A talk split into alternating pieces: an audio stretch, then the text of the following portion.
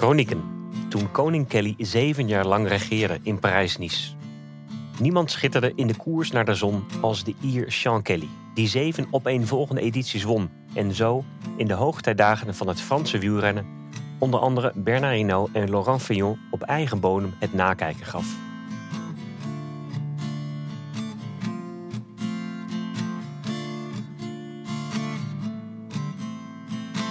Welkom bij een nieuwe aflevering van Chronieken, een podcast met historische wielerverhalen van Eurosport. In deze aflevering duiken we de geschiedenis in van Parijs-Nice en ontdekken we hoe Sean Kelly die koers zeven keer achter elkaar op zijn naam schrijft.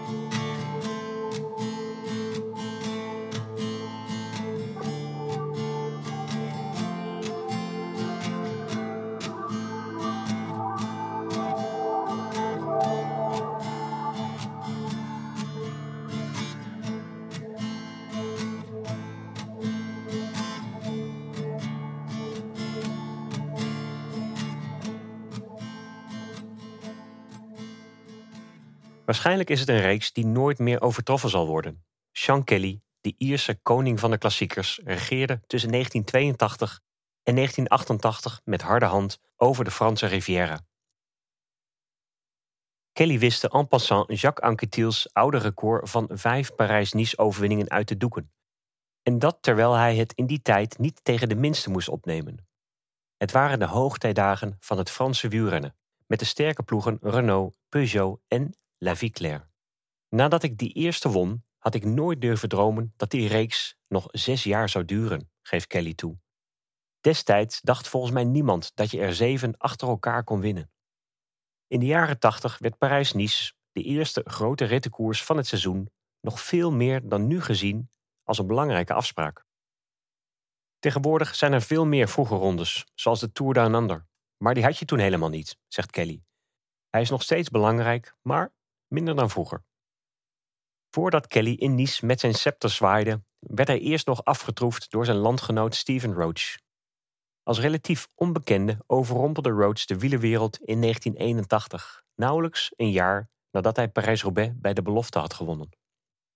Nog nat achter de oren had Kelly in 1977 zijn debuut gemaakt in Parijs-Nice als waterdrager voor Freddy Maartens, bij het door zijn mentor Jean de Gribaldi geleide team Flandria Velda. De renner uit Carrick-on-Sur maakte zijn vuurdoop met een veertigste plek, op ruim een half uur achterstand van zijn teamgenoot. Het was nog een lange weg terug naar Tipperary. In gesprek met zijn biograaf David Walsh herinnert Kelly zich: Ik had ernaar uitgekeken om Parijs-Nice te rijden, maar mijn mening veranderde snel. Het was enorm lastig. Drie kwart van de etappe werkte je voor Maartens. Daarna werd je gelost en finishte je op vijf, zes minuten. Wanneer je binnenkwam, had Maartens zijn huldiging al gehad. Parijs-Nice opende mijn ogen. Ik wilde niet al te vaak voor Freddy rijden. Dat zou ook niet hoeven.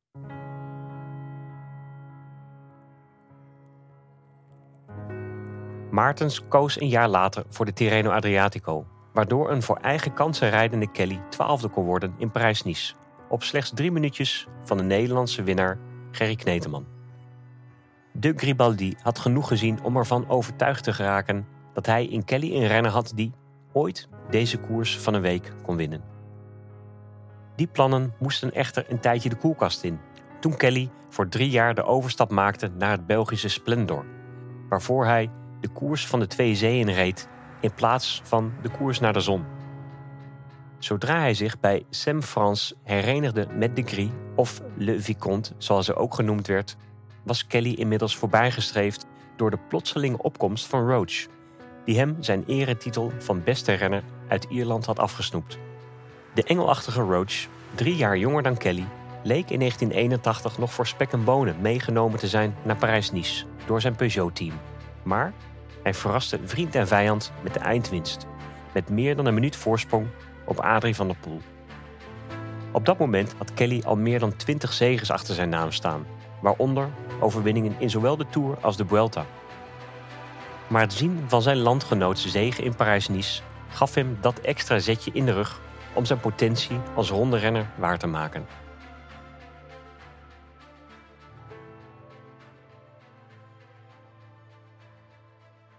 Ik liep al een stuk langer mee, denkt Kelly terug, terwijl Roach pas in 1981 verscheen en meteen Parijs-Nice won. Dat gaf me extra motivatie, een schop onder mijn kont, dat ik wat harder moest werken. De Gribaldi was ervan overtuigd dat Kelly ertoe in staat was en het tweetal trainde keihard in de daaropvolgende winter om ervoor te zorgen dat Ierland nog een winnaar kon bijschrijven aan de Côte d'Azur. Veertig jaar na dato versmelten de eindzegers enigszins in het geheugen van Kelly. Maar zijn eerste Parijs-Nice-winst voor Fransman Gilbert Duclos-Lassalle staat hem nog wel helder voor de geest. Ritwinst in de derde etappe had Kelly al de witte leiderstrui opgeleverd en hij versterkte zijn positie nog eens met een tweede overwinning in de vijfde rit. Een dag later dreigde het echter allemaal mis te gaan voor de Ier toen hij hard ten val kwam in de afdaling van de Mandelieu. Duclos-Lassalle, ten koste van uittredend winnaar Roach verkozen tot kopman bij Peugeot, nam vier seconden voorsprong op de knokkende Kelly op weg naar de dubbele etappe op de afsluitende dag. Kelly won op zondagochtend de sprint in Nice, maar keek voor de start van de beslissende tijdrit richting de Col d'Aise nog steeds tegen een achterstand aan. Ik wist niet of ik Duclos-Lassalle kon verslaan in een tijdrit, want ik had me nog nooit in een dergelijke situatie bevonden na een week koers, zegt Kelly met zijn welbekende bescheidenheid. Het was volkomen nieuw voor me. En Duclos Lassalle was waarschijnlijk een betere allround renner dan ik. Zeker een betere tijdrijder. Maar het pakte allemaal goed uit voor mij op de Col d'Aise, waar ik hem versloeg en het eindklassement won. Dat wat er daadwerkelijk gebeurde was iets minder prozaïs. Duclos Lassalle had al voor de tijdrit opgeschept over zijn naderende zegen. En daar leek geen woord aan gelogen toen hij met een seconde voorsprong op zijn naaste rivaal begon aan de klim. Kelly was geen pure klimmer, zoals wel valt op te maken uit zijn sprintzegen op die dag. Maar toch was het misplaatst optimisme waarmee Duclos Lassalle, die in 1980 Parijs-Nice al op zijn naam had geschreven, begon aan de race van de waarheid. Op die acht kilometer lange klim, uitkijkend over de Middellandse Zee, slaagde de Ierse sprinter erin om 44 seconden te pakken op de man in het wit en 1 minuut 22 op zijn landgenoot, wat zelfs goed genoeg bleek voor winst in de tijdrit. Het zou de eerste van vele zegens op die klim zijn. De Gries vertrouwen was beloond en Kelly begon zijn zegenreeks in stijl. Kelly ging een jaar later op herhaling en dit keer pakte zijn team San Frans de volle buit op het podium, waar hij geflankeerd werd door nummer 2 Jean-Marie Grezet uit Zwitserland en de Nederlandse nummer 3 Steven Rooks. Maakten ze zich in het team van de geen zorgen dat ze te veel kapiteins op het schip hadden? Er was absoluut geen oneenigheid in ons team, zegt Kelly. Voor Jean de Gribaldi was het prolongeren van de Parijs-Nice-zege een van de belangrijkste doelstellingen voor het seizoen. Tijdens de koers bleek alleen dat mijn teamgenoten ook heel sterk waren. Als ploeg domineerden we behoorlijk, maar als dat gebeurt kunnen je teamgenoten soms ineens je grootste rivalen worden. Tactisch is het soms ook lastig wanneer een teamgenoot meegaat in de vlucht en je niet mag jagen op die groep. Ik kan me wel herinneren dat ik het op sommige dagen, waarop er veel werd aangevallen, wat ongemakkelijk vond. Ik moest oppassen dat ik niet in een situatie terecht kwam waarin ik niet voor mezelf mocht rijden, maar voor een teamgenoot. Maar drie etappenzegers, waaronder andermaal de tijdrit naar de Col d'Aise, verzekerden Kelly van een ruime minuut voorsprong op zijn beide teamgenoten en een tweede eindzege in de tas.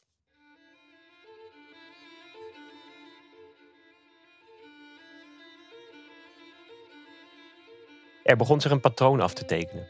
Kelly verzamelde bonusseconden met sprintoverwinningen en maakte dan af op de Col d'Aise. En dat was ook hoe het ging in de twee rondes waarin hij zijn landgenoot Roach in een direct gevecht versloeg. Nadat Roach tweede viool had gespeeld achter teamgenoot Duclos Lassalle in 1982, moest hij in 1983 opgeven na een valpartij. Maar een jaar later leek hij weer helemaal de oude.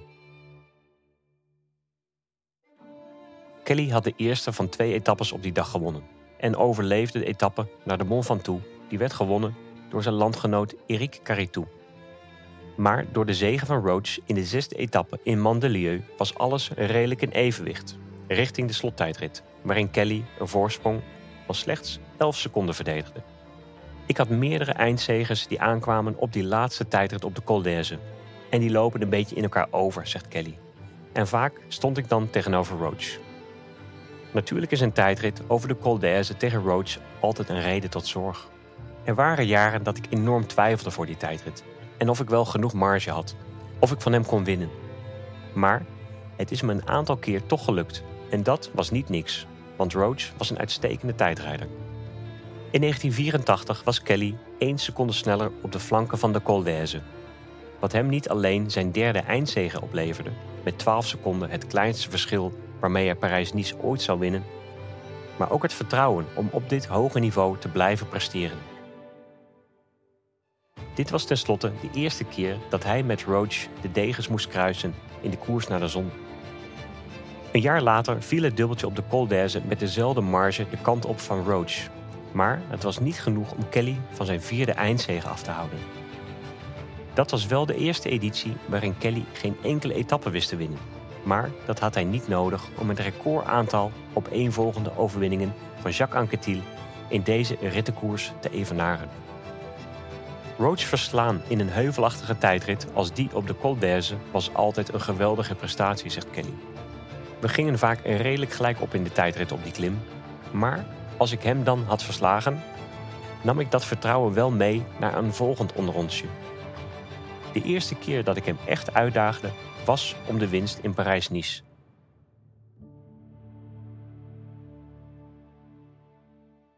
We kunnen het niet hebben over de editie van 1984 zonder stil te staan bij de dag dat een heet gebakerde das uit woede een tik uitdeelde. Een iconisch moment dat Kelly nog helder voor de geest staat. Het was de vijfde etappe en het peloton reed met nog 40 kilometer te gaan de Col de Espigoulier op. Hinault ging op kop rijden en begon flink tempo te maken, herinnert Kelly zich. Iedereen moest alle zeilen bijzetten om bij hem in de buurt te blijven. En op de top waren er nog maar 15 renners over, terwijl hij maar gas bleef geven. Een paar motoren kwamen naast de leiders rijden om ze te informeren over een protestactie verderop en waarschuwden dat de koers waarschijnlijk stilgelegd moest worden, totdat de weg vrij was. Marino gaf nog steeds gas met ons in zijn wiel, gaat Kelly verder. Plots zagen we op een recht stuk dat de weg verderop inderdaad werd geblokkeerd door de stakers. Marino bleef rijden en toen we dichterbij kwamen, ging hij alleen nog maar harder fietsen. En op 200 meter begon hij zelfs te sprinten. Ik zat in zijn wiel en hij knalde er dwars doorheen, op volle snelheid, door de menigte. Terwijl Kelly op een handvol meters tot stilstand kwam, botsen Hino en een paar anderen vol op de demonstranten, die de viervoudig toerwinnaar van zijn fiets smeten. Hino sprong overeind en maaide met zijn vuisten. Hij moest bij zijn aanvallers weggetrokken worden, waarna de koers 15 minuten geneutraliseerd werd. Uiteindelijk stapten de renners een paar kilometer verderop weer op, waarbij de koplopers dezelfde voorsprong kregen. Hino ging er meteen weer volle bak vandoor, zegt Kelly. Ik weet nog dat hij ons die laatste 25, 30 kilometer naar de finish op sleeptouw heeft genomen. De vlucht bleef vooruit, maar het was Eddy Plankaart die als eerste over de meet galoppeerde, voor Kelly Hennino, die uiteindelijk derde zou worden in het eindklassement, op bijna twee minuten achterstand van de Ier. Hoewel Kelly die dag de woede van Hino richting de stakers wel kon begrijpen, vindt hij niet dat zijn hardhandige reactie rechtvaardigde op iets wat in die tijd, de jaren tachtig, meer dan eens voorkwam in een wielenkoers. Ik heb nooit echt begrepen waarom hij toen op die stakers inreed. Hij zou er nooit doorheen zijn gekomen. Het was een grote groep mensen en de hele weg was geblokkeerd. Ik snapte het destijds al niet en nu nog steeds niet, want je kon van verre zien aankomen dat we zouden moeten stoppen. Het was waarschijnlijk niet de eerste keer dat Hino een staking tegenkwam, gaat Kelly door. Tijdens de Ronde van Vlaanderen en andere wedstrijden was het heel normaal dat er stakingen waren. Ze willen gewoon op televisie komen en een zegje kunnen doen. Daarna laten ze de koers weer passeren. En dat is precies hoe het die dag ook ging. Maar het was zo'n dag dat Hino op ramkoers was, met de stakers en de andere renners. Als je kijkt naar de harde cijfers dan zou je kunnen denken dat Kelly's record evenarende vijfde zege zijn makkelijkste was. aangezien hij dankzij een van zijn drie Parijse proloogoverwinningen van begin tot eind leidde en er nooit lager dan de vierde plek in een etappe eindigde. Ik denk niet dat het de makkelijkste was, twijfelt Kelly. Ik slaagde er alleen in om al meteen de leiderstruit te pakken en die vast te houden. Maar het was sommige dagen niet simpel om de koers te controleren en het werd me ook niet makkelijk gemaakt door sommige andere renners en ploegen. Kelly's zegenreeks als renner uit een kleiner team zat vooral Bernard Tapie en Cyril Guimard niet lekker. De managers van La Vie Claire en Renault Gitane zagen hun rijke Franse teams en sterren Hinault en Laurent Fillon overvleugeld worden door de Gribaldis, Sam Frans, Skill en Kasploegen, dankzij Kelly's aanhoudende dominantie in de koers naar de zon. De Fransen vonden het maar niks dat de Gribaldi elk jaar won met een kleine ploeg. Dus maakten ze het me erg lastig, zegt Kelly. Soms had ik het idee dat ze eerder reden om mij te laten verliezen dan om zelf te winnen. Zoals die keer dat Vignon er vandoor ging met Charlie Motet en Nino zelf. Soms zocht Guimard zijn hel in psychologische spelletjes en plaagstootjes onder de gordel. Een voorbeeld daarvan vinden we in de ronde van 1986. Op een dag kwam Guimard vroeg in de race naast me rijden en zei dat de Franse Belastingdienst onderzoek naar me deed, vertelt Kelly. Dus ja, niet alleen op de weg bestreden we elkaar, maar zij probeerden me ook op andere manieren uit mijn concentratie te halen. We wisten dat ze het niet leuk vonden dat wij onder de Gribaldi elk jaar drie, vier, vijf keer wonnen van die grote Franse ploegen. Dat was een groot probleem voor ze. En nog het allermeest voor Guimard. Dat was Guimard's modus operandi. Hij probeerde je van de leg te krijgen. Het enige wat de Gribaldi tegen me zei was: Il est fou. Hij is gek. En dat ze alleen maar dergelijke dingen gingen zeggen omdat ze me op de weg niet konden verslaan. Tussen zijn overwinningen in de proloog in Parijs-Nice en de slottijdrit op de Col d'Aise weerstond Kelly de storm en stelde zo een vijfde zege veilig met bijna twee minuten voorsprong op de Zwitser Urs Zimmermann. Daarmee evenaarde hij nu ook het record van het totaal aantal zegens in Parijs-Nice. De meest controversiële van Kelly's zeven overwinningen kwam richting het einde van die zegenreeks, na een uitvoerig beschreven duel met landgenoot Roach aan de vooravond van een seizoen dat voor de Dubliner een annus mirabilis, een wonderjaar zou worden. Maar voor dat zenuwslopende gevecht tussen de twee Ieren vond Kelly eerst nog een andere sta in de weg tussen hem en een zesde zege in de wispelturige Franse klimmer Jean-François Bernard, een jong talent uit de Toshiba La Vie Claire ploeg, die gezien werd als de nieuwe Hino. Roach droeg voor het eerst sinds 1981 weer het wit. Maar Kelly klopte hem in de derde etappe, bovenop de Mont Ventoux. Bernard kwam daar op 1 minuut en 40 seconden over de meet en leek slechts een bijrol te gaan spelen in die ronde.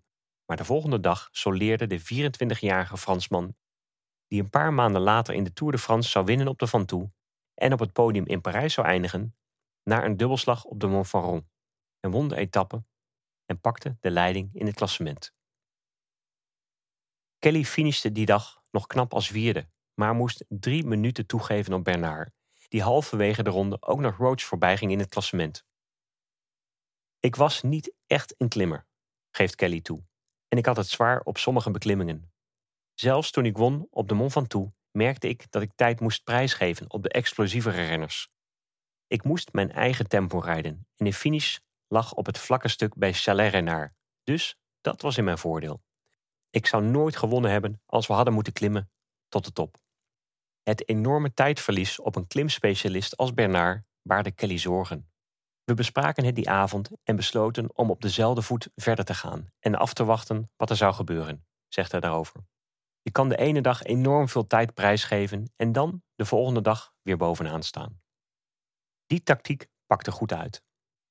De volgende dag moest Bernard inderdaad de tol betalen voor zijn inspanningen op de Montfaron en blies hij zichzelf op richting Saint-Tropez, zoals hem een paar maanden later ook zal overkomen in de door hem op de Mont Ventoux gepakte gele trui. Fignon klopte Kelly in de vijfde etappe in de sprint, terwijl Roach de witte trui heroverde. Omdat de verschillen de volgende dag gelijk bleven, zou het allemaal aankomen op de twee etappes op die zenuwslopende laatste zondag. Een zenuwachtige rit naar Nice over de Col de Vence, gevolgd door de alomtegenwoordige tijdrit over de Col d'Aise. Nadat hij met agressief koersen de witte trui had gepakt, verloren en heroverd, kon Roach nu conservatiever te werk gaan en hoefde hij er alleen nog maar voor te zorgen dat hij in de buurt bleef van zijn landgenoot om diens zeegreeks te doorbreken en zijn eigen tweede eindzege in Parijs-Nice te boeken. Maar op de Col de Vence kreeg Roach een lekke band, net op het moment dat Cas, het team van Kelly, tempo begon te maken. Hoewel Roach het Kelly nooit heeft kwalijk genomen, stoorde hij zich wel aan de tempoversnelling van diens ploeg, die ervoor zorgde dat hij het gat niet meer kon dichten. Het had niet zozeer met sportiviteit te maken, volgens Kelly, maar meer met tactische keuzes. Hij legde het uit. We wisten dat we in het heuvelachtige gedeelte sterk moesten zijn om daar de sprinters en de snelle jongens eraf te rijden. Het was de bedoeling dat ik de etappe in Mandelieu zou winnen, zodat ik wat bonussecondes pakte. Iets wat ik altijd probeerde te doen. En dus zetten we een paar mannen op kop.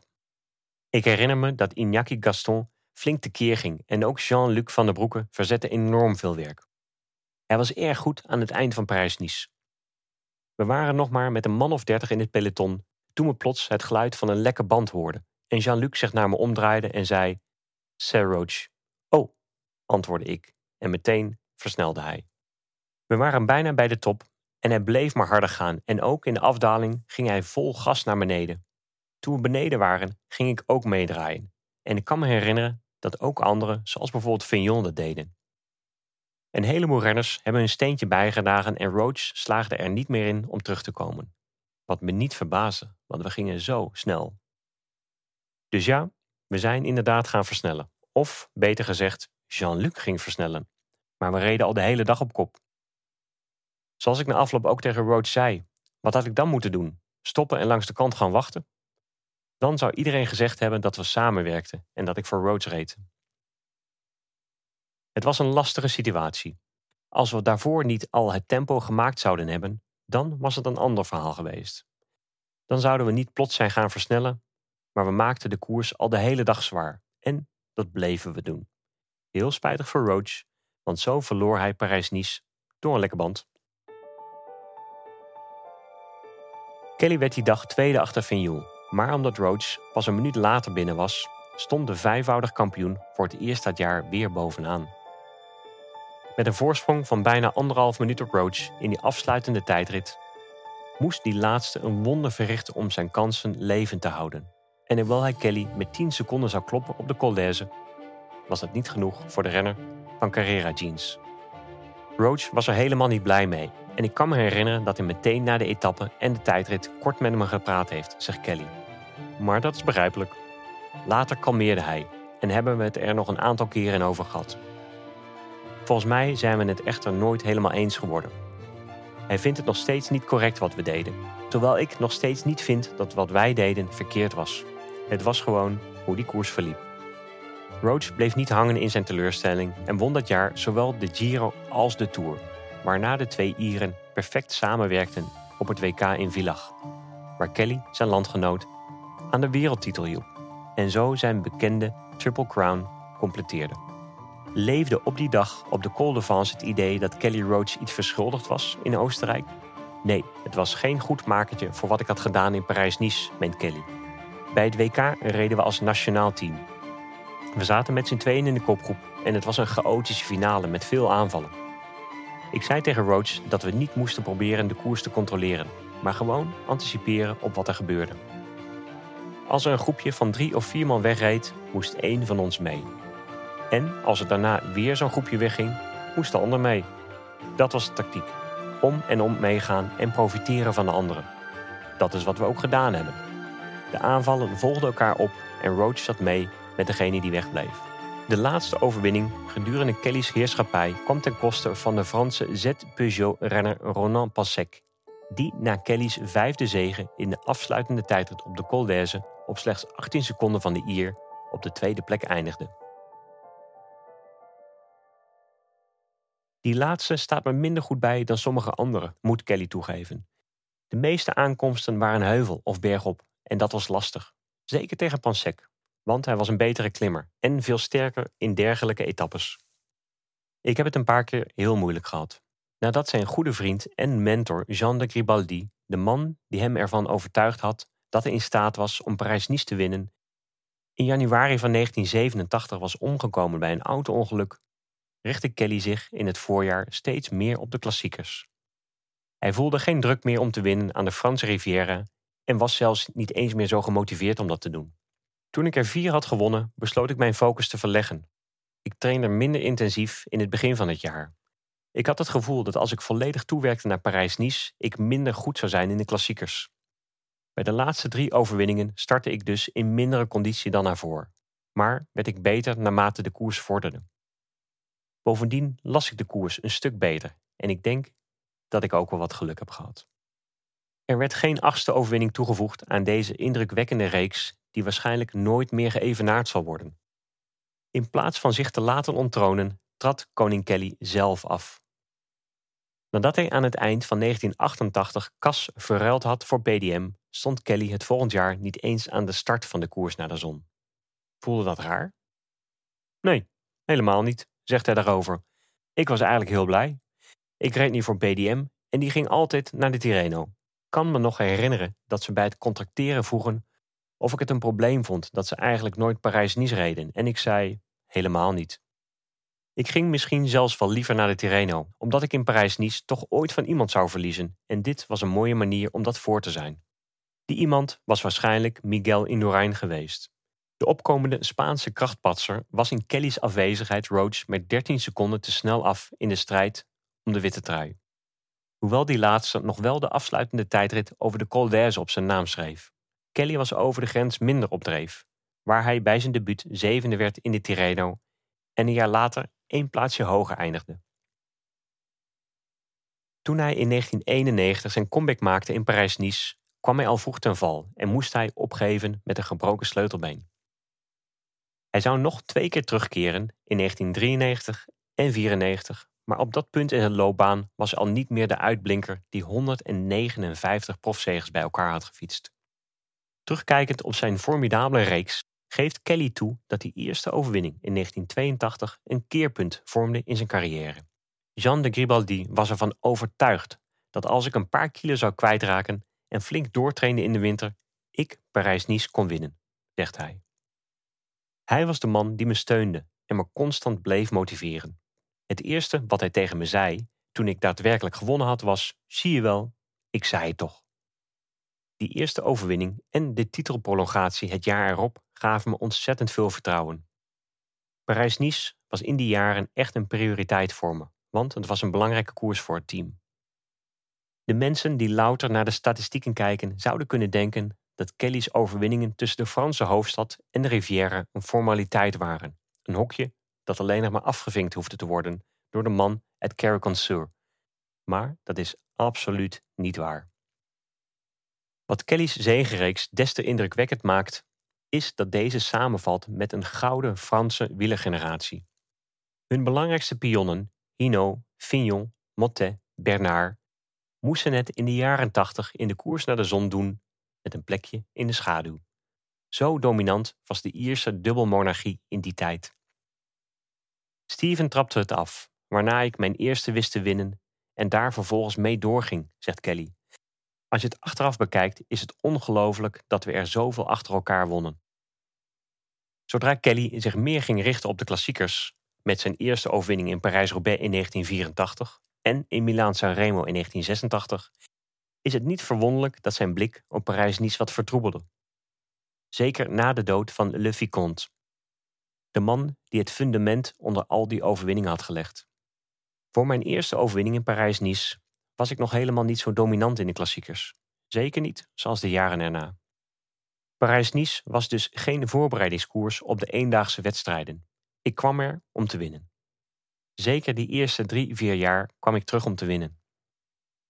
Daarna, zodra ik vier keer had gewonnen, werd ik steeds beter in de klassiekers en dacht ik dat als ik al in topvorm was voor Parijs-Nice, ik misschien te vroeg piekte voor de klassiekers.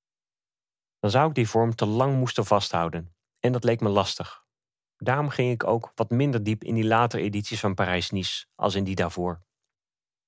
Het onderstreept zijn klasse, strijdvaardigheid en kracht dat Kelly zelfs op halve kracht zijn geweldige reeks gaande hield.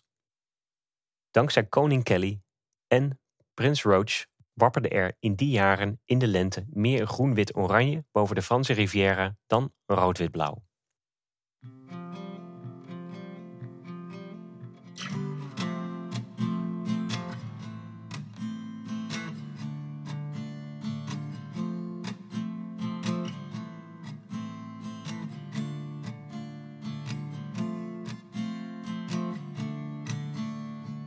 Chronieken is een podcast van Eurosport.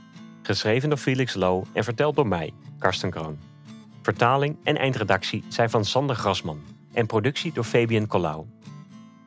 Meer stukjes wielenhistorie door Felix zijn te vinden op Twitter via @saddleblaze. Als je mij wilt volgen, kan dat via @karstenkroon op Twitter. Eurosport volg je via @eurosport_nl. Bovendien vind je ons op Instagram en Facebook. Alle afleveringen van Chronieken zijn ook te lezen als artikel op eurosport.nl. Dit was de tweede aflevering van het derde seizoen. Dus als je hebt genoten van deze etappe uit de wielergeschiedenis, meld je dan aan, vertel het door en beoordeel ons bij jouw podcastaanbieder. Tot de volgende keer als we teruggaan naar die keer dat Eugène Christophe een tornado moest doorstaan op weg naar de zegen in Milaan-Sanremo.